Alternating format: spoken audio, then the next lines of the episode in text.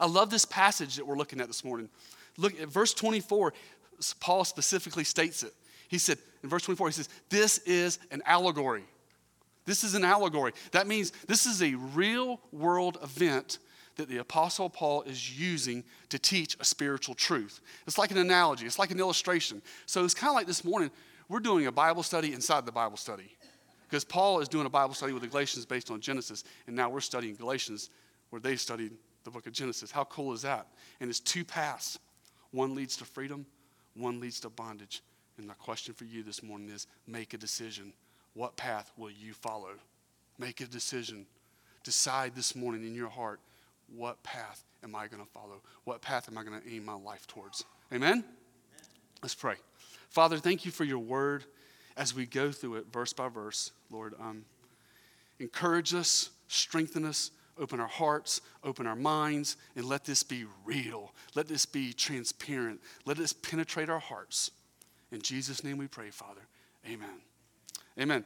Galatians chapter 4, verse 21, Paul says, Tell me, you who want to be under the law, do you not listen to the law? I love Paul's attitude.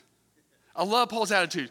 See, the, uh, the Judaizers wanted the churches in the Galatian region to become legalist. Okay, you can believe in Jesus, but you also got to follow the law in order to be saved. And Paul is saying here in this opening verse, do you not realize what you're saying? Do you not, do you not realize, hello, McFly, your shoe's untied? This is, this is not good.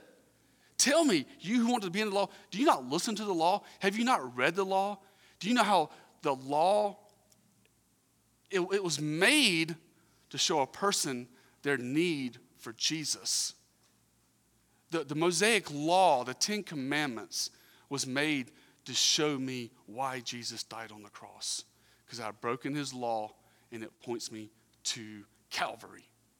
It points, it points us to Calvary. But they, the Judaizers, were insisting that in order to be saved, you got to follow the Mosaic law also. And that was where they went wrong. Are you kidding me? Is what he's thinking. So, verse 22, he says, For it is written that Abraham had two sons, one by the bondwoman and one by the freedwoman. So, Abraham, it says, the scripture says, Abraham had two sons. So, Paul is now going to take the churches at the Galatian region that he's writing to. He's going to take them back to Genesis, back to Genesis chapter 15. Genesis chapter 15, Abraham uh, is given a promise. Let's read it. Chapter 15, verse 1. After these things, the word of the Lord came to Abram in a vision, saying, Do not fear, Abram. I am a shield to you. Your reward shall be very great. Abram said, O Lord God, what will you give me since I am childless? And the heir of my house is Eliezer of Damascus. And Abram said, Since you have given no offspring to me, no one born in my house is my heir. Then behold, the word of the Lord came to him, saying, This man will not be your heir, but the one who will come forth from your own body, he shall be your heir. So the first thing that Paul is pointing them to is Genesis chapter 15 and the promise from God to Abraham that I am going to give you a son. And this son is going to be part of the covenant. This son is going to be part of the promise, the hope. This is the beginning of God's plan of redemption. Fast forward one chapter next. Things aren't going so well. There's a lapse of faith, I guess you could call it. In Genesis chapter 16, we see the situation where uh, they, they, they're not trusting in the promise. Genesis 16, verses 1 through 3 says this Now Sarah, Abram's wife, had borne him no children, and she had an Egyptian maid whose name was Hagar. So Sarah said to Abram, Now behold, the Lord has prevented me from bearing children. Please go in to my maid. Perhaps I will obtain children through her. And Abraham, Abram listened to the voice of Sarah. That is where they went wrong. Abraham and Sarah, instead of trusting in the promises of God, they took, they took it in their own hands. They, they said, I'm going to take control of this situation. And then later on, that same chapter, verse 15, it says, So Hagar bore Abram a son, and Abram called the name of his son, whom he, who Hagar bore, Ishmael, they did not see the promise materializing. They didn't see it. They had this promise, but it wasn't happening. So, what do they do? The exact same thing that me and you do. Unfortunately, they took matters into their own hands. And, and, and so um, Ishmael was born. But how many of y'all know, and I'm to hear, hopefully, I hope to hear a lot of amens, is God faithful? Amen. God is faithful. God is very faithful to us.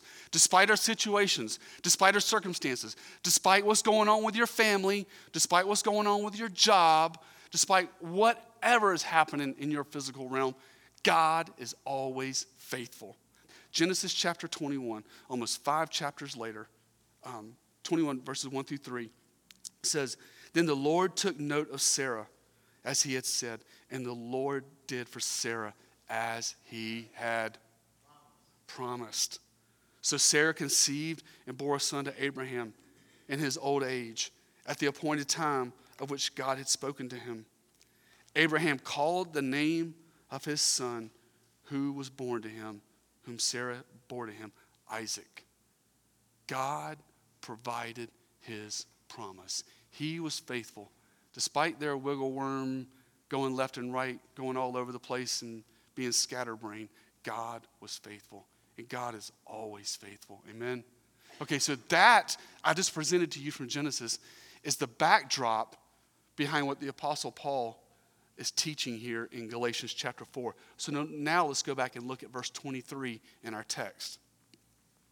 Um, verse 23, Galatians chapter 4. But the son, talking about Ishmael, by the bondwoman, talking about Hagar, was born according to the flesh. And the son, talking about Isaac, by the free woman, Sarah, through the promise. Through the promise. Ishmael was a, was a product of um, self reliance. Uh, Ishmael was a product of them turning to their flesh. And that's what happens when we take matters in our own hands. We operate according to the flesh. And it's so tempting. Man, you know what? I'll be honest, man, there's so many times in my life where I know God's promise, but in my flesh, in that fight I'm in, I turn to my flesh and I take matters into my own hand.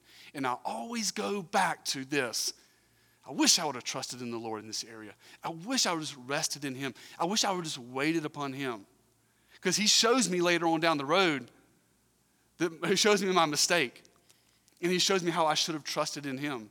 But Ishmael is a product of self reliance. He turned to the flesh. Isaac, on the other hand, is God's perfect provision. God's perfect provision. The Bible says, every good and perfect gift comes down from the Father of the heavenly light, whom there is no shadow or turning. Isaac, back in Genesis, was um, God's promise fulfilled. It was God's promise fulfilled. The question I present to you this morning is what path will you travel? What path will you travel? That's the decision every single person has to make on their own. That's in your heart between you and God. What path will you travel on? And I'm not talking about going down St. Andrews Road. I'm talking about in your spiritual journey with God. What, what path? Will you trust in your flesh? Will you say, I will make this happen? This is going to go down the way I want it? Or will we trust in the promises of God? Will we rest? Will we let our hearts and our minds rest in His faithfulness? in his sovereignty, in his omnipotence, in all his wonderful and, and, and beautiful attributes. Things take place in our life according to the flesh. Number one, when we move forward without God.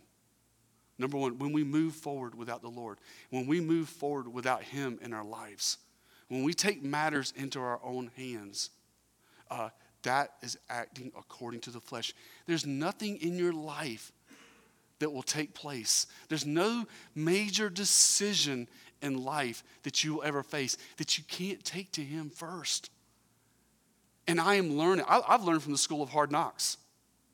I have learned so many, many, many times of, of, making decisions on my own without prayer is not a good decision.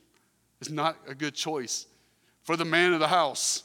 Even the man of the house should go to God in prayer for every decision financial decision, family decision, um, you name it, every little area where uh, young people going off to college, before you make a decision on where you're going to go to college, pray about it.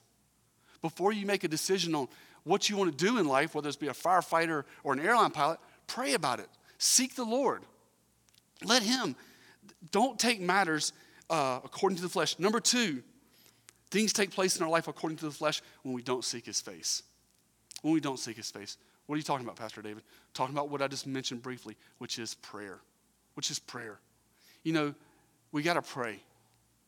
The more we pray, the more we're in line with heaven, the more we're trusting in Him, and the more we hear His voice as He speaks to our heart by His Holy Spirit or by His Word. The more we're in communication with Him, the more less likely we are to operate in the flesh. Amen? Number three, thank you.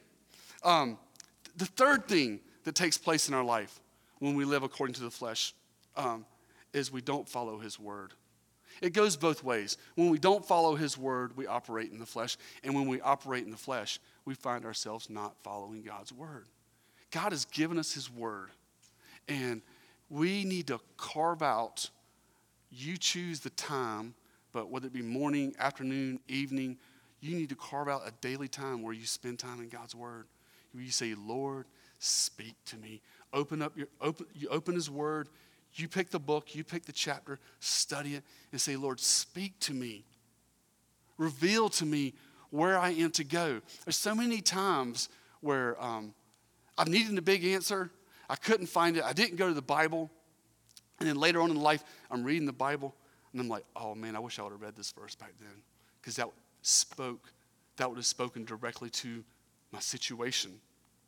But those are the, the things that take place in our life when we act according to the flesh. But let's look at the flip side of that. When we trust in the promises of God, what takes place when we trust in the promises of God? When we say, God, I'm going to take you at your word. And what you say here in 2 Timothy chapter 1 verse 4 or whatever verse, I'm going to trust in it. I'm going to rest in it. Number 1, you're exercising faith. And how many know faith is an important part of the Christian faith? It's part of the Christian walk, better yet. But we need to exercise faith. We need to step out into the unknown, knowing that we have God's word, and trust and have faith and say, Lord, I'm not sure where you're taking me. I can't see it very clearly, but I'm in your word and I'm stepping forward and I'm stepping out and I'm going to exercise faith because I trust in your promises. Number two, when we trust in God's promises, there's people all around looking. People see you from all walks of life at work, at home, at family. But number two is when we, ex- when, when, when we trust in the promises of God, we proclaim to the world this God is faithful. God is faithful. That's our witness to the world. When times get shaky and times get rough, and there's sicknesses in the family, there's tragedies in the family, and things are going south, we just got to stand firm and say, God, I rest in your promises. I trust in you. And not only because we're exercising faith, but because of number two, it's our witness to the world of our faithful God, the Creator. And finally, number three, when we trust in the God's promises, when we, when we look to the Word and we, and we trust in the promises, it reorients our hearts and it keeps our eyes on Jesus Christ. It keeps our eyes on Jesus Christ. I think it's Hebrews uh, 12 2. Um, but it says, we fix our eyes on Jesus, the author and perfecter of our faith. But that's what being in the Word and trusting in these promises does, is it reorients our heart to keep us focused on the Lord. Amen? So you have two, two, you have Hagar and you have Sarah one represents the promise, one represents faith, the upper rep- other represents flesh and, and acting according to the flesh. Verse 24, it says, uh, Paul states this very, very specifically here. This is an allegory speaking. A lot of people try to allegorize the Bible. We don't allegorize the Bible. We, we allegorize Scripture where it says to allegorize Scripture. And what I mean by that is a parable. Jesus is taking uh, an illustration in the real world to speak a spiritual truth, the same thing he's doing here. So, with him saying it's an allegory, then we look for the spiritual meaning behind the situation that, that Paul is presenting, which is the story of Hagar and Sarah. But he says, This is an allegory speaking, for these women are two covenants, one proceeding from Mount Sinai, bearing children who are to be slaves. She is Hagar. The women, as the text says, represents two covenants grace and law. Grace and law. The Old Testament Mosaic law versus the covenant of grace. And he starts off with Hagar. Hagar represents the law. What was the primary purpose of the law? What was the number one purpose of the law? We talked about it a couple weeks ago. It was in Galatians um, 3:19. It was added. It says, it says the law, the Mosaic law was added because of transgressions. It was added because of sin. It was meant to orient the Israelites to look to the future Messiah, from whence they developed the sacrifice systems in the tabernacle and the temple, but it was made to point people to Christ. The, the law, now, there's, I'm talking about the moral law. I'm, I'm talking about the Ten Commandments right now because that's what we see mentioned and talked about in the New Testament. The moral law of God, the Ten Commandments, was uh, never a way of righteousness. It was never a way of righteousness. It was uh, simply to point people to the Savior. What, what is sin? People talk about sin as the, they talk about the bow and arrow and you missing the mark. I'm totally cool with that. I like it. I'm down with it. I, I, be, I believe it is missing the mark. Amen and amen. But the Bible gives us a more specific definition of, of what sin is. 1 John 3 4 says, Sin is transgression of the law, it's breaking God's moral law. So the law was meant to show people what sin is and their need for the Savior. That's what the law was. But people twisted it and said, No, me and my flesh, conforming myself to the laws and the laws alone, no grace, no Jesus, just the law, I'm going to make myself right with God. And by doing that, Paul indicates that you're acting according to the flesh. And what's really interesting here is in verse 24 is who is, uh, it, says, it says in the text, Hagar's children are slaves. Now, if you go back to the Old Testament, who was Hagar's son? Ishmael. It, was, it, says, it says there, it says, Hagar's um, bearing children who are to be slaves, she is Hagar. If you go back to Genesis, her son is Ishmael. It would be Ishmael and his descendants. But that's not what Paul is saying. Look at the very next verse. Look at the very next verse. This is a stinging rebuke to the Judaizers who were trying to uh, manipulate the churches in Galatia. Look at verse 25.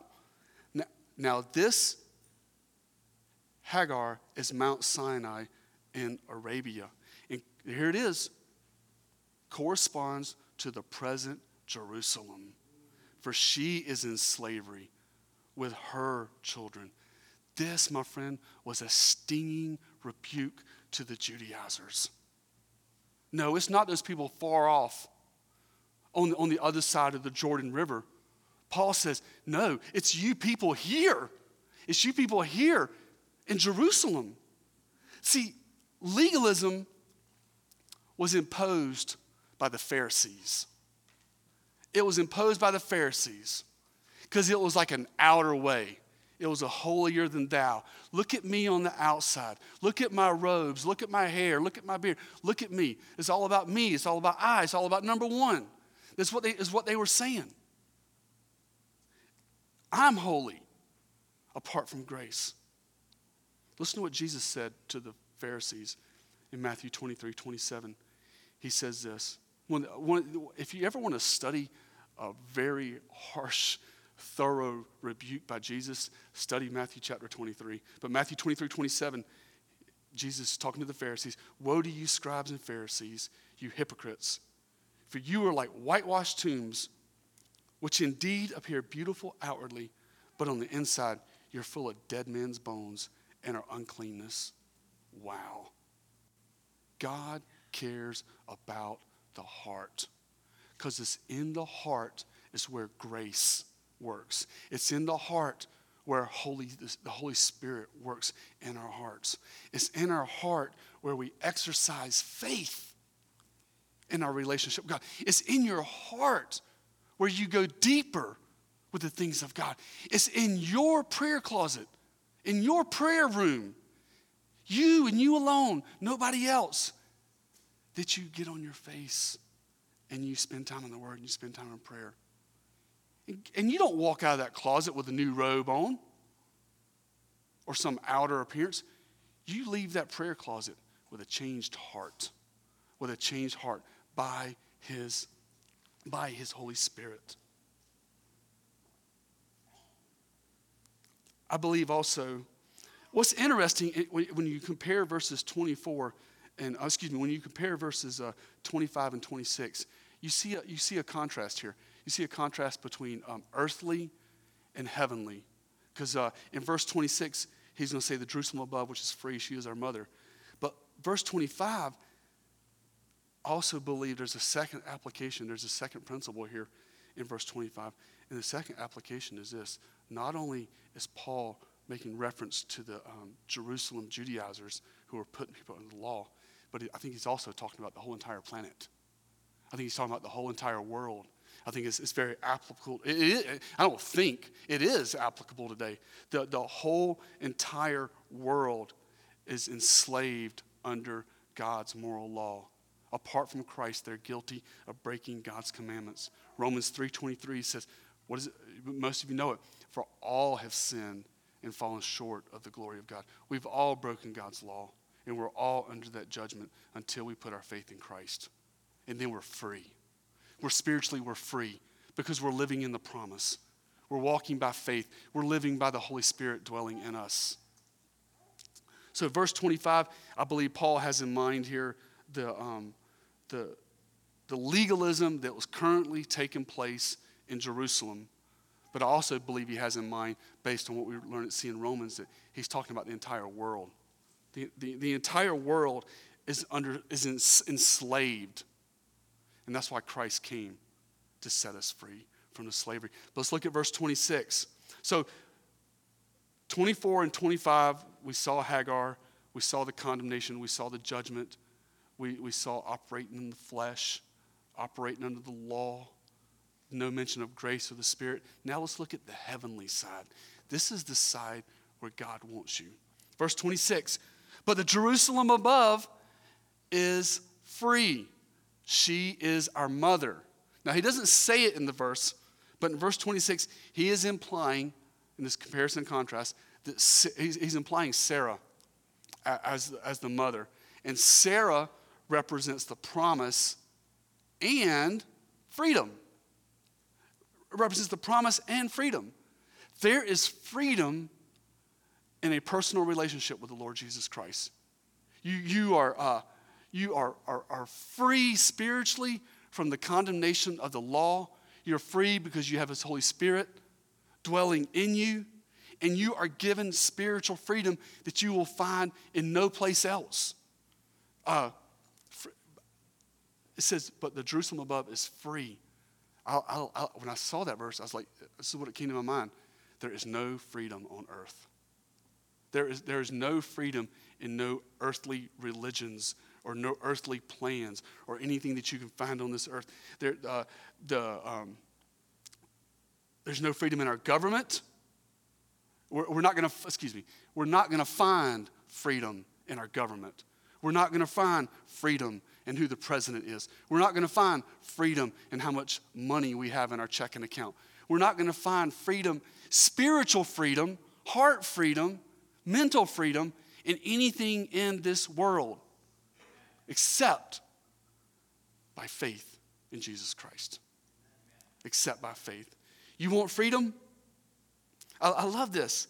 It, uh, but the Jerusalem above, Jesus said in John chapter 14, Don't let your hearts be troubled. You believe in God, believe also in me. In my Father's house are many rooms. Paul talks about in 2 Corinthians chapter 12, uh, the third heaven that he was called away to.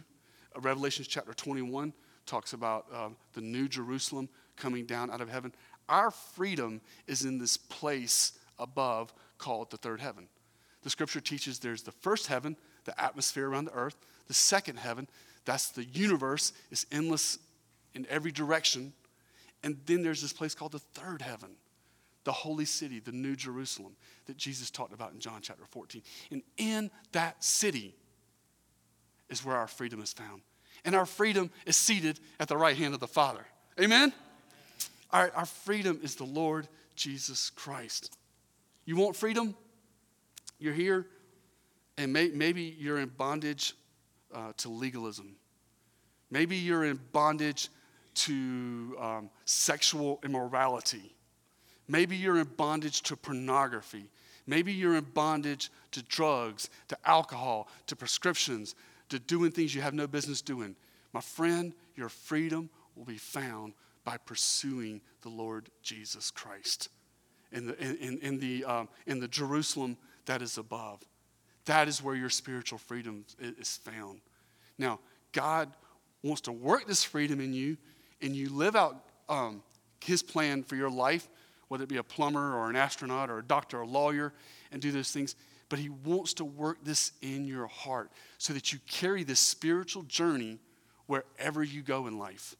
Wherever, where, whatever, take it with you. And you have to take it with you because it's inside you. It's inside you. But He will give you freedom. But the, but the call of the gospel is this, is simply this. It, Jesus said, You must be born again. You must be born again. You must receive a new heart. David, how do I receive a new heart? By repentance and faith. You say, God, I'm sorry for my sin. I've rebelled against you. I've broken your law, broken your commandments. And you do a U turn for Jesus and you put your faith in Him. And Lord, come into my life. I receive you as my Lord and Savior. And He will begin to work freedom into you. I guarantee it. But you got to take it by. But you got to take it. But you got to take it by the reins. You got to take it by the horns. You got to say, Lord, I'm in. I'm in. I'm focused, and, and I want this. Man, I was. I'm, I'm not going to say it from the pulpit, but man, I was enslaved. I had handcuffs. I had things in my life that I'd already come to the conclusion this is probably going to kill me because I couldn't break free from it. This will probably be why I die one day because of the thing that held me in shackles. We all have those things in our life, but I remember mine. I, I, I just could not break free. I just couldn't until I sought Him. Until I said, you know what? I'm going full steam ahead with the Lord Jesus Christ. I'm going to follow him. And today, that thing that once held me, I broke free. I broke free. And I, and I praise the Lord for that. It's been, it's been almost 10 years. And I praise the Lord for breaking that chain. He's a chain breaker. He'll, he did it for me, and he'll do it for you. Verse 27 For it is written, Rejoice, barren woman who does not bear, break forth and shout. You who are not in labor, for more numerous are the children of the desolate than of the one who has a husband. Um, this is a quote not from Genesis. This is actually from Isaiah 54 1 when um, the Israelites were in, in, Babylonian captivity. And, um, and, and the picture is the best way to describe it. Paul takes this quote from Isaiah 54 1 talks about Jerusalem in captivity, and he's applying it to Sarah. So here's my shot at it. My shot is, is this God was saying to Sarah, I made a promise. Wait, rest. You don't see it coming. It hasn't given birth yet, but wait, up, wait on me. What does the Bible say? Wait upon the Lord. You know, wait upon the Lord and wait upon his promises, the things that he's promised you and the things that he's shown you. Wait upon the Lord and wait upon his promises. Just like a, a mother waits for her child. Um, verse 28 And you, brethren, like Isaac, are children of promise. This means when we follow the promises of God, we're partakers of what comes with the promise. We're, we're partakers of grace. We're partakers of God's amazing grace. We're partakers of His Spirit dwelling in us. And ultimately, where Paul is going, remember the verse I talked about at the very beginning? Ultimately, the promise leads to freedom, spiritual freedom. And I keep talking about spiritual freedom because that's primary, but it can be physical too. It can be physical. He can, he can break the chains of our physical addictions because their root of, of physical addictions and physical issues always begins in the heart. It always begins in the heart. Everything centers in the heart. It's whatever's taking place in your heart is, is manifesting its way out in the way you live. And it starts with the heart. And He can bring you freedom there when we, like Isaac, are children of promise. And you become a children of the promise by faith in Jesus Christ. Amen? Verse 29 But as at that time, he who was born according to the flesh, Ishmael, persecuted him who was born according to the Spirit, Isaac so it is now also. Let me just say this on this verse legalism hates freedom. Legalism hates freedom.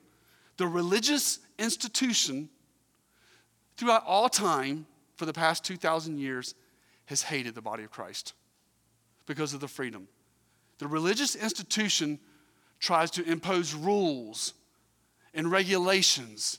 The religious institution tries to mix politics and, and church.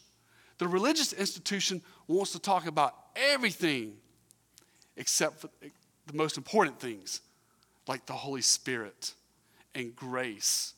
You know, we should be addressing uh, social issues and we should be involved in helping our culture get things right.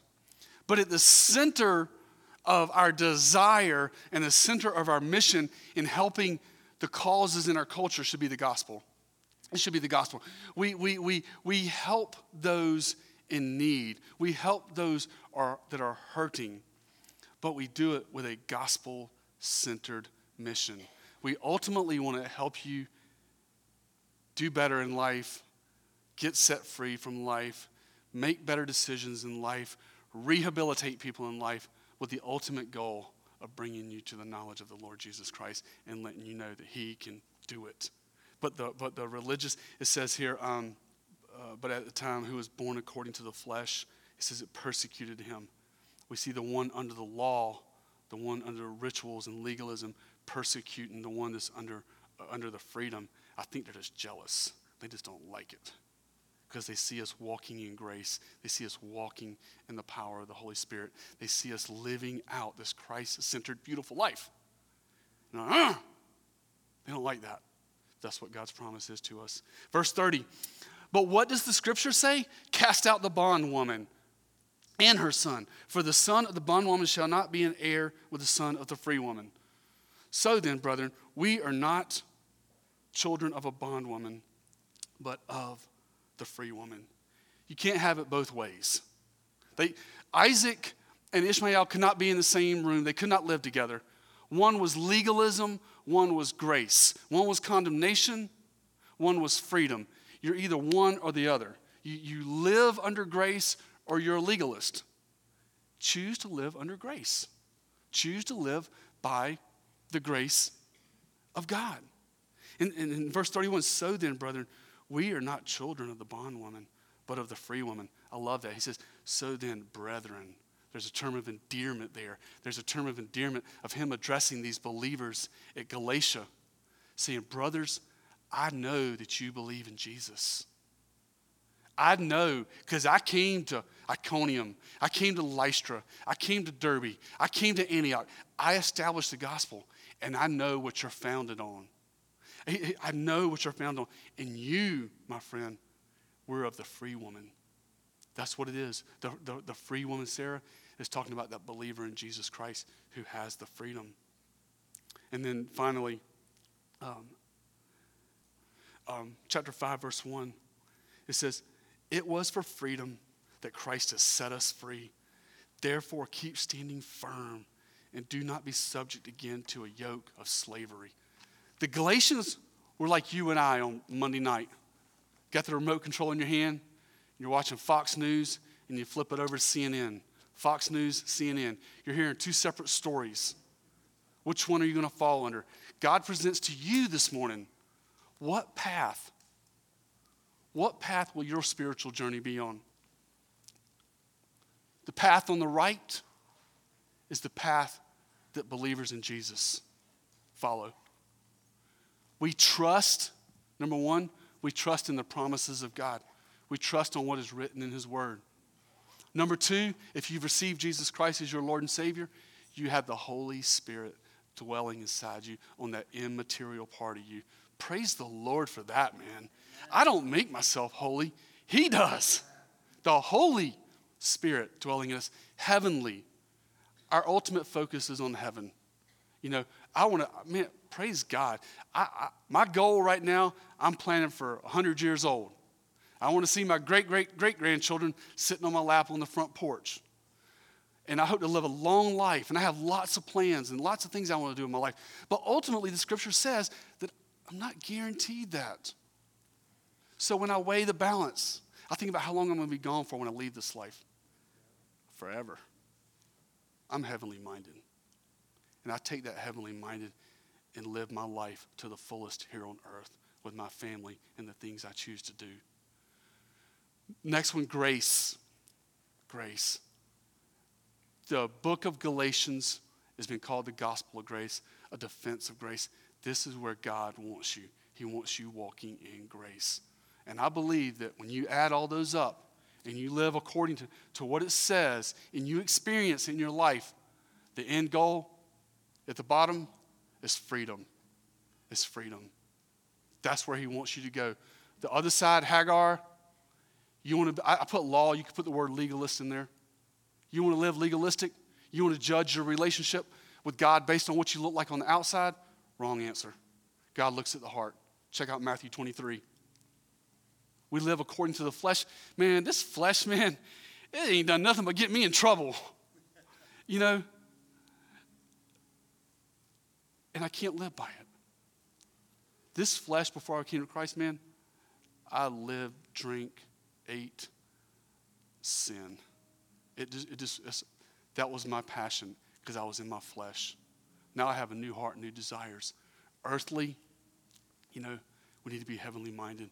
Condemnation, Romans 8 1 says, Therefore, there is now no condemnation for those who are in Christ Jesus. Bondage. That's what that path will lead you to. It'll lead you to bondage. You know, am I right with God? Am I doing this right? It'll, it'll lead you bondage mentally, physically, emotionally, spiritually. Choose the path of Sarah. Choose the path of God's promise. Let's pray. Father God in heaven, thank you, Lord, for what we've seen in your word this morning. Lord, I pray for those who this message has touched, that, Lord, you'll lead them down that path of the promise. I pray, Lord, they'll see Christianity in a whole new light and following you in a whole new light. That you came to restore us, to redeem us, to heal us, God, to, to set our foot on solid ground. And God, if we if we if there's people here that found themselves walking under the precepts of Hagar and the law, I pray, Lord, that they will see your grace and your love and your truth this morning. Lord, we love you and we praise you. For us in Jesus' name we pray.